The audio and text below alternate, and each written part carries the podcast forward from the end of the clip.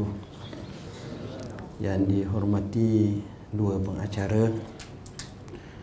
Yang amat saya hormati Datuk Raiha Azni Abdul Rahman Naib Presiden Kanan Pengurusan Sumber Manusia Kumpulan Petronas Barisan Kepimpinan Tertinggi dan Kanan Petronas Seterusnya Sahibul Fadilah Tan Sri Datuk Syekh Haji Ismail bin Haji Muhammad selaku ketua hakim dan para hukam yang saya kasihi sahabat-sahabat rakan-rakan tuyuf yang kami hormati sekalian. Alhamdulillah pada kali ini sekali lagi saya diberi peluang untuk membicarakan satu tajuk dalam majlis tilawah Al-Quran Petronas kali ke-18 oleh kerana tajuk temanya integrasi teknologi dan kolaborasi ke arah keberkatan organisasi dan juga sempena dengan majlis seperti hari ini izinkan saya menyebut beberapa poin yang tidaklah satu tetapi mungkin pecahan demi pecahan kerana meraihkan tema, tajuk dan juga majlis pada hari ini. Pertamanya suka saya nyatakan bahawa integrasi teknologi dan juga kolaborasi merupakan hal yang penting kerana kedua-duanya mempunyai hubungan yang boleh memacu kejayaan bacalah sejarah bila kita tengok sejarah kehebatan mana-mana syarikat berjenama bertaraf dunia kita akan tengok kekuatan integrasi dan kolaborasi merupakan aset utama yang membawa mereka begitu terkehadapan. Salah seorang tokoh kopra yang sedang meningkat naik antara tokoh yang terkemuka di dunia masa ini iaitu Jack Ma pengasas Alibaba yang nama sebenarnya Ma Yu bacaan sejarah kehidupannya cukup sedih. Dia pernah memohon untuk belajar ke Harvard University sebanyak 10 kali tapi 10 kali itu di reject. Dan katanya sekarang Harvard merasa sedih kerana tak terima saya dulu dia pernah meminta untuk bekerja dengan syarikat KFC yang masuk ke China. Kerana dia orang China. Nak masuk ke China ada 24 orang temuduga 23 berjaya saya yang tak berjaya. Dia juga pernah memohon untuk belajar di maktab perguruan tiga kali gagal kegagalan demi kegagalan mematangkan dan mengarifkannya. Akhirnya satu idea secara spontan untuk menubuhkan syarikat berkenaan dengan komputer capaian internet.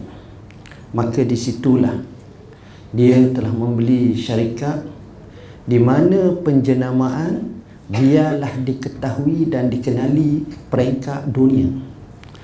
Fikir punya fikir. Dia dapati satu jenama yang cukup hebat namanya Alibaba. Maka dia mengalibabakan tidak sebagaimana kita Alibaba. Apa yang menariknya dalam persaingan tersebut dia ceritakan bagaimana mukadimah kejayaan dipromosi melalui laman web maka tak berjalan. Kerana pada masa itu kemampuan capaian pemikiran ke arah teknologi maklumat ICT itu amat lemah. Tapi dia cuba. Bila berlaku penjualan maka penjualan tidak ketara.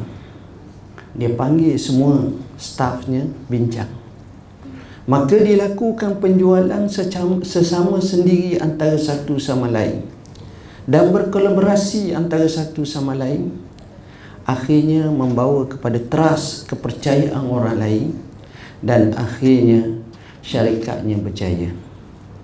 Tak cukup dengan itu bila mana dia mahu membuat pinjaman maka cabarannya bagaimana dia nak mendapatkan kepercayaan dan tidak diberi kepercayaan kecuali syarikat Jepun datang dan beri kepercayaan kepadanya. Pada masa itu satu gergasi besar dari segi penguasaan hal ini di mana eBay satu syarikat daripada Eropah atau Amerika telah bertembung melabur di China dan dia terpaksa menubuhkan Alipay maka berlawanlah dua syarikat. Perlawanan itu pada asalnya eBay menguasai lebih daripada 80% dan dia hanya 7-8% tapi perlawanan tersebut menggunakan teknologi maklumat dan dia mengalih dengan cara menggunakan siaran dalam TV iklan hampir setengah jam sekali perlawanan tersebut dari segi nak menarik audien customer pelanggan-pelanggan dan akhirnya hanya 3 tahun dia telah menguasai 80% dan terbalik kejayaannya luar biasa salah satu daripadanya kolaborasi dan integrasi integrasi teknologi itu cukup hebat di samping dia mempunyai satu pemikiran pemikiran yang positif. Katanya, tanda-tanda orang yang tak berjaya selalu mengomel dan selalu rasa tak puas hati. Sebab itu Dr. Ai Al-Qarani dalam bukunya La Tahzan menyebut kalau orang bagi pada kamu segelas air daripada perahan limau masam maka jangan kamu kritik tapi ambillah gula secukup rasa masukkan ke dalamnya kemudian kacau maka dia akan jadi minuman yang paling lazat masam manis. Minuman yang paling hebat. Tengok hasil daripada keadaan macam itu. Dengan sebab itu kita akan tengok insijamnya atau ngamnya integrasi integrasi teknologi dan juga kolaborasi ini tidak dapat dipisahkan. Kerana bila dia berjalan orang akan tengok rasaan keseronokan dan kepercayaan diberikan kepadanya. Keduanya, apabila kita melihat di mana secara berorganisasi tidak memungkinkan kita berada pada kedudukan kita seorang-seorang. Zaman one man show sudah berlangsung, sudah berlalu. Zaman kita kerja berpasukan. Saya selalu beri satu contoh yang paling mudah. 2014 Piala Dunia bola. Piala Dunia. Saya negeri ni tak apa tengok kalau dunia tu tengok juga. Hak akhir-akhir lah. Akhir. Ha, jadi Piala Dunia. Masa tu tuan-tuan perlawanan di Brazil sebagai tuan rumah. Tuan-tuan Portugal ada CR Ronaldo. Cristiano Ronaldo. Argentina ada Lionel Messi. Begitulah seterusnya negeri-negeri yang lain. Brazil ada Neymar. Tetapi mereka kalah kerana Jerman ada satu pasukan yang baik. Tengok perlawanan berpasukan ini membawa kepada kemenangan dan orang kata tak letih, tak lenguh, tak lelah dok hamba ke bola seorang-seorang. Tak jadi tuan-tuan. Maksud saya inilah bentuk bagaimana bila kita berorganisasi kita berpersatuan kita bersamaan kita akan kemenangan. Mengimbas sejarah Islam pernah satu ketika bila kem orang Islam ada di satu tempat kem orang Rom ada di tempat lain jadi Pagi-pagi orang Rom ni naik tempat tinggi, dia teropong. Kem orang Islam. Sedang dia teropong, dia tengok satu perkara yang pelik. Orang Islam ni duk baris, duk kawak. Macam biasalah tentera berkawak. Tiba-tiba dalam kawak tu dia tengok ada seorang tu duk bisik ke sebelah. Yang sebelah pula duk bisik ke sebelah. Sebelah pula ada bisik ke sebelah. Kemudian akhirnya gilikung keliling kepada satu kolam. Kemudian seorang pun terjun. Bila terjun dalam tempoh yang lama, dia selam, menyelam, dia angkat, dia tunjuk kosong. Kemudian datang pula yang kedua terjun. Yang ketiga terjun sampai kepada ramai pakat terjun. Akhirnya Salah seorang tu angkat gelas. Rupa-rupanya salah seorang sahabat dia tu jatuh cawang gelas dalam. Orang Rom bila tengok macam itu, dia kata, kalau ini semangat kerjasama, maka jangan harap kita menang.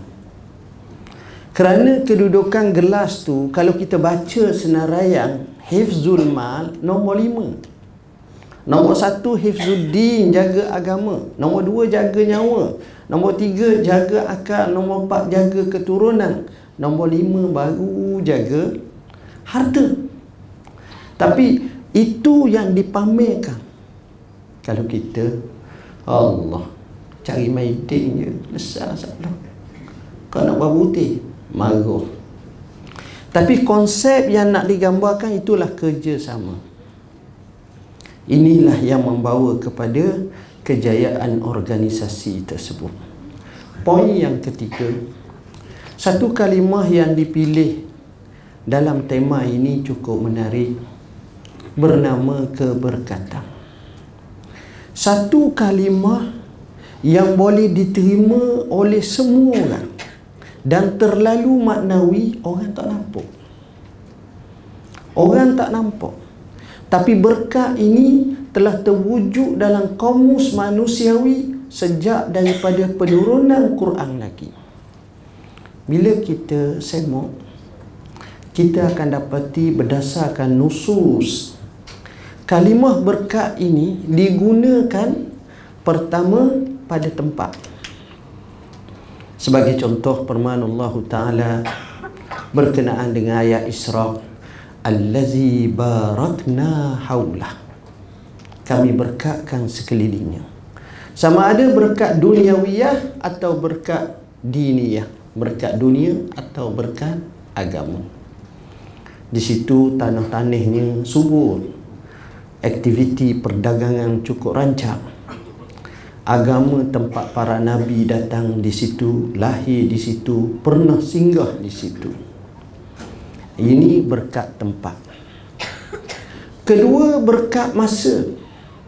Rasulullah SAW pernah bersabda, Allahumma barik li ummati fi buku riha. Ya Allah berkatlah bagi umatku mereka yang awal-awal pagi. Kerana awalan ini ada barakahnya. Masa tu ada berkah. Ketiga Berkah kepada orang tu sendiri. Orang ni orang berkah Orang ni tak berkah. Sebab itu dalam Islam Bila beri salam Assalamualaikum Warahmatullahi Wabarakatuh Atasmu sebab itu kalau kita pergi rumah pengantin Jangan ucap selamat pengantin baru. Sebab pengantin baru dua hari je. Lepas tu lama tu. Mana selamat banyak tu je. Jadi dalam Islam apa dia ajar? Kita pergi kat dia Kita tengok ke dia Kita royak kat dia Kita doa kat dia. Kita kata apa? Barakallahu lakam wa baraka alaikuma. Wa jama'a bainakuma fi khair. Barakallahu laka. Bersemoga Allah berkatkan atas kamu. Jadi berpanjangan berkat tersebut. Jadi berkat kita juga kita tengok. Orang kata berkat kamu hidup. Berkat anak-anak kamu. Kenapa ini terjadi? Kerana di situ puncanya kita buat baik. Maka kita dapat berkat. Dan berkat yang keempat yang ini mungkin sebagai tajuk kita iaitu berkat kurniaan Tuhan. Berkat kurniaan Tuhan. Pagi-pagi kita semayang subuh. Tok Imam biasa akan baca wa barik lana fi ma a'tai. Ya Allah berkatlah bagi kami apa yang kamu kurniakan pada kami. Tengok kita minta Tuhan beri berkat. Kita nak makan. Selalu orang akan baca doa Allahumma barik lana fi ma razaqtana. Ya Allah, berkatlah apa yang kau beri pada kita. Jadi barakah ini tuan-tuan. Kurnia ini inilah yang menjadikan kita sentiasa dipahalakan Allah. Selamat daripada bala petaka. Jadi berkat ini membawa kita kepada satu jalan yang lurus yang membawa kebaikan. Kita akan seronok tengok orang yang diberkati Allah. Jadi sasaran nak datangkan keberkatan bagi organisasi kita tengok. Dia tak bergaduh. Dia tidak bercakaran. Dia tidak untuk selfish. Dia tidak hanya kepada sifat ananiyah atau individualistik. Tapi dia sentiasa nak cari nak raih keberkatan. Tangan kita Allah jadi ada lima jari. Kalau orang pegang orang gepih orang patah mudah. Kerana lima jari tidak bercantum. Tetapi apabila dikepal menjadi satu penumbuk boleh melebamkan muka seseorang dia akan jadi kuat. Dan bila orang tunjuk dia akan jadi kuat. Jadi disitulah menunjukkan bahawa kesatuan organisasi ini akan melahirkan keberkatan. Poin yang seterusnya. Kalau kita tengok sebuah organisasi atau mana-mana jabatan mana-mana kumpulan dia ada sasarannya. Sasaran yang dia nak dapat itu kadang-kadang tak mendapatkannya. Dan inilah cabaran. Macam mana kita nak raih sesuatu itu sedangkan perkara tersebut hampir mustahil? Sebenarnya kalau kita tengok cara olahan pemikiran yang sistemik merupakan cara pemikiran yang amat besar. Berbanding dengan cara pemikiran yang sistematik di mana pemikiran itu berskala biasa. Apa makna? Kalau sistematik ni kita akan fikir. Macam kita ajar anak kita mak mau belajar sungguh. Kalau mau belajar sungguh mau berjaya. Kalau mau berjaya kamu boleh masuk mesti. Kalau mau masuk mesti mau dapat masuk universiti yang baik seperti UTP, Universiti Petronas. Lepas pada tu kamu berjaya, kamu boleh sambung, kamu boleh mengajar pula universiti tersebut, kamu boleh kerja dengan Petronas. Ini dipanggil pemikiran sistematik. Pemikiran ini berdasarkan kepada kalau buat begini dapat gian, kalau buat gian dapat gian, gian, gian, gian. Itu biasa. Tapi maksud kita pemikiran yang sistem ini jarang berlaku kecuali leader-leader yang hebat. Macam mana? Dia akan tengok result. Dan dia nak capai result. Saya contoh Elang Petronas. Saya dah ingat asyik Elang Petronas aku. Elang Raya. Kadang-kadang kita tengok ada seorang tu pak cik mak pak cik lah kita kata pak de ke apa. Naik motosikal ataupun basikal buruk. Boncengkan anaknya belakang. Lalu kok tepi rumah besar. Lalu dia tunjuk ni rumah ni mu kena dapatkan. Ha, dia royak gitu. Rumah ni ni mu kena dapatkan. Anaknya belajar akhirnya anak dia jaya beri kuci kat dia. Tu cara orang tua kerana ilmu dia kerana kepakaran dia dia tak sapa tarah nak ulah macam orang pelajar universiti. Dia hanya duk geret basikal aja dia hanya sekadar dalam keadaan tu tapi dia ada satu visi. Dia ada satu misi. Maka anaknya berjaya. Pemikiran kita nak cari berjaya ni kita tengok dia pelik. Orang-orang yang mempunyai cara macam itu. Orang Arab kata in kunta za fakun za azimatin fa inna fasada ra'yi an tataraddada kalau kamu ada pemikiran yang hebat maka sertalah pemikiran kamu dengan satu keazaman yang kuat. Kerana rosaknya fikiran tu keluk-kelek keluk-kelek la ilaha ula wa la ilaha ula. Muzabzabi hak ni pun tak. Nak buat keputusan pun lambat nak buat satu decision pun lambat. Nak tetapkan payah nak dapatkan satu kejelasan pun payah jadi dia akan melambatkan dan dia tak akan ke mana. Kita satu tempat yang bagi saya menjadi kebanggaan rakyat Malaysia Petronas. Kita nak supaya Petronas jauh lebih maju. Bukan sekadar kita berada di dalam comfort zone yang kita rasa okey tapi okey itu boleh ditukar menjadi KO jadi kita kena okey dan kita kena tambah kita kena hebatkan lagi. Sebab orang yang bijak dia tidak akan berhenti setakat itu. Nokia satu syarikat telefon handset. Pada awal 90-an atau 2000 mula-mula muncul. Nokia ni ambil nama satu sungai di Eropah di Switzerland Nokia tapi tuan-tuan Nokia akhirnya surrender terpaksa menjual sahamnya dipintas oleh banyak syarikat-syarikat termasuklah yang terkini seperti Apple, seperti Samsung dan begitu juga Oppo. Orang tak sebut dah Nokia sekarang. Kalau sebut you pakai handset jenama apa? Nokia. Oh. You klasik you. Nah, lain macam. Lain macam. Itu nak gambarkan. Saya nak ambil satu poin. Bila big boss Nokia ni orang tanya, kenapa awak kalah? Dia kata, kami berada pada zon selesa. Kami terlalai untuk membuat R&D.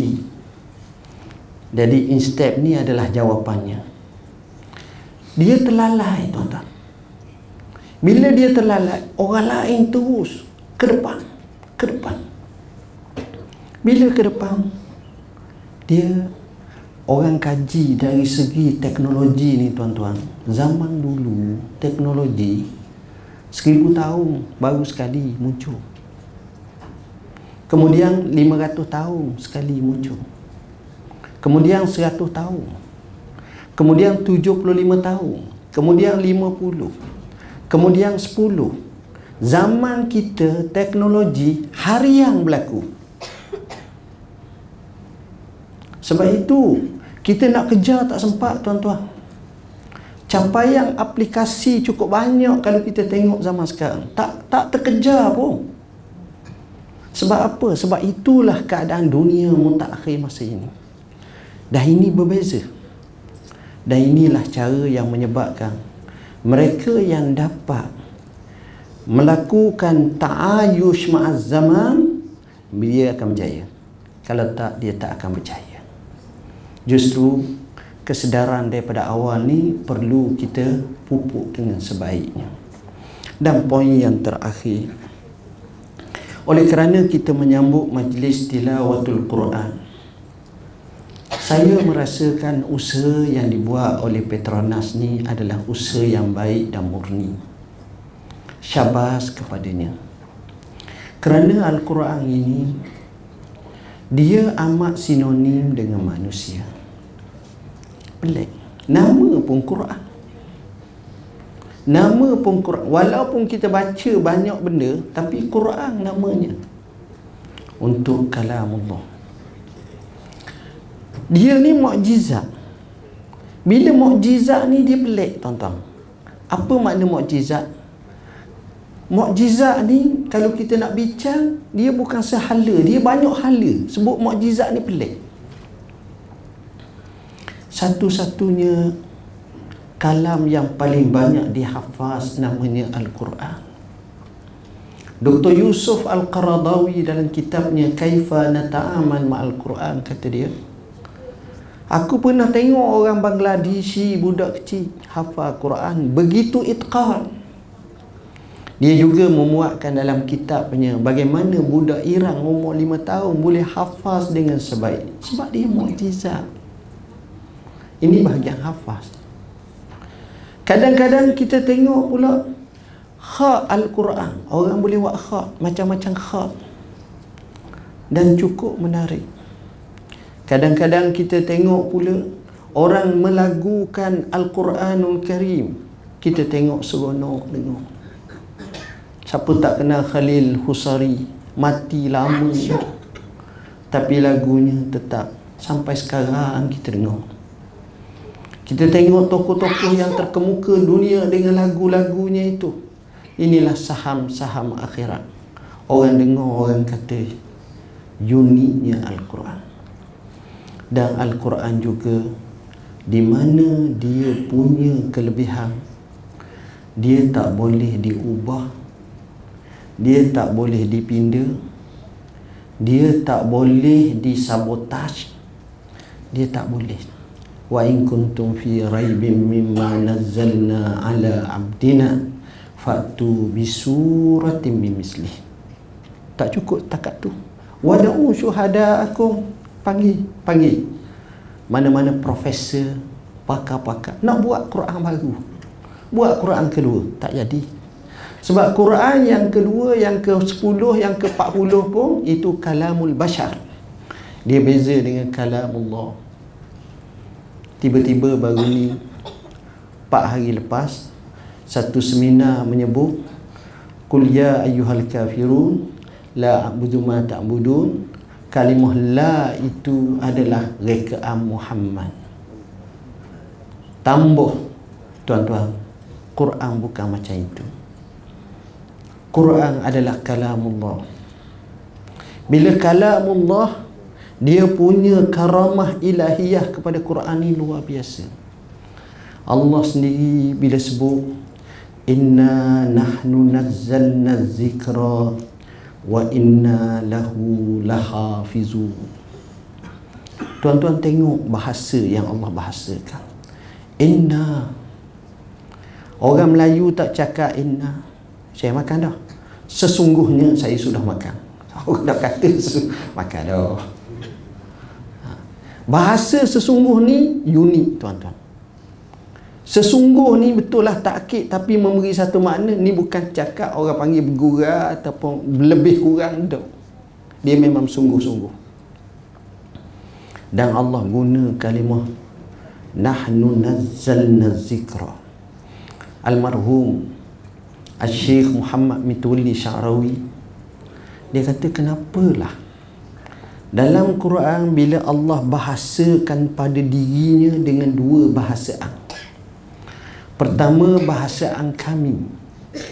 Kedua bahasaan aku.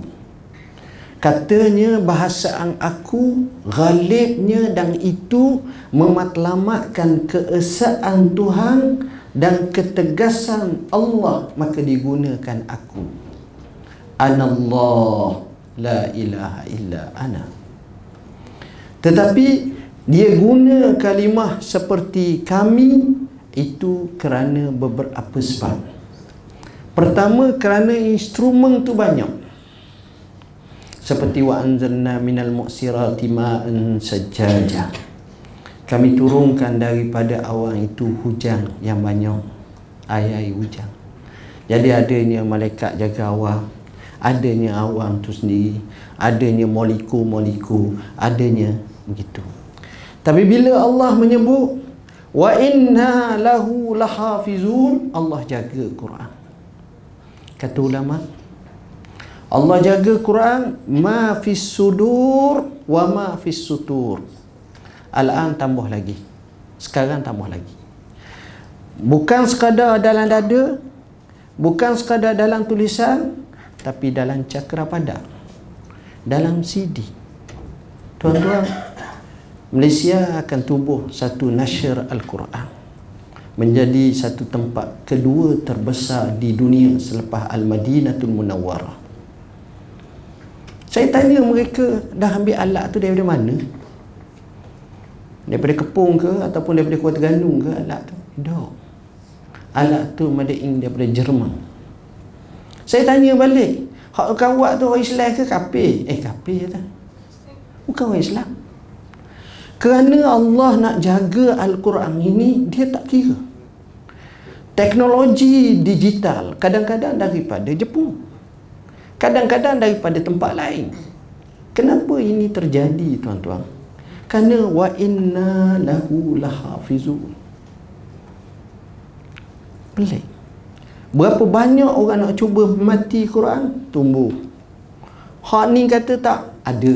Hak ni kata tak ada. Datang satu idea nak tolak Quran seribu idea membela Al-Quran. Seorang profesor daripada barat pergi ke sebuah negeri di Afrika sampai di Afrika dia ceramah dia kata dapatan kajian kami menunjukkan Al-Quran ini tidak lengkap dan dibuat dengan pindaan manusia. Kenapa? Kerana asal Quran ni tulisan tak ada bagi. Bukan sekadar tak ada bagi. Tak ada nuktah. Ber tak ada, T tak ada, Se tak ada, ada nukta satu, dua, tiga. Tak ada. Ini dibuat oleh Hajjaj bin Yusuf As-Saqafi zamannya. Dan hak mai warna. Tiba-tiba seorang orang tua bangkit. Itu tanda mu ni bodoh. Kata dia. Kenapa? Walaupun tak ada semua, kami baca semuanya tak salah. Orang Afrika baca Bismillahirrahmanirrahim. Cuma aksen dia lain. Orang Terengganu pun sama.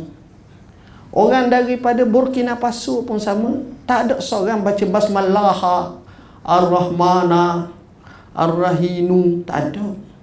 Semua betul. Bismillahirrahmanirrahim. Semua baca betul. Walaupun tak ada bari. Walaupun tak ada noktah. Kenapa? Itulah luar biasanya. Soal kamu tak tahu, jangan kamu kritik. Ada pula kata Quran diturunkan di Mesopotamia. Apa benda ni? Sebab itu, kadang-kadang bila kita tak tahu, kita jangan bercakap. Maka bercakap itu menyebabkan banyak pandangan kita songsang dan tak tepat. Masing-masing ada garis ilmu masing-masing. Bila dia lebih daripada itu, dia akan bercakap dengan perkara ajaib yang orang lain tak boleh terima. Dia salah maklumat. Oleh kerana itulah kita merasakan usaha seperti ini menyuburkan Al-Quran, mendidik manusia untuk kembali kepada Al-Quran, memahami Al-Quran adalah antara yang terpenting. Jadi masa yang diberikan kepada saya sudah selesai saya tak naklah mengambil masa zaman orang jaga masa semua. Jadi saya ucap terima kasih kepada Datuk kepada pimpinan tertinggi kepada tuan rumah kepada masyayikh semua. Dan saya juga mohon maaf saya tak dapat nak bersama dengan tuan-tuan sekalian. Dengan Datuk kerana ada beberapa komitmen nak ke Kelantan sekarang ni. Jadi saya mohon maaf. Mudah-mudahan saya ucapkan siru ala barakatillah wa faqakumullah wa saddadakutakum. Wassalamualaikum warahmatullahi wabarakatuh.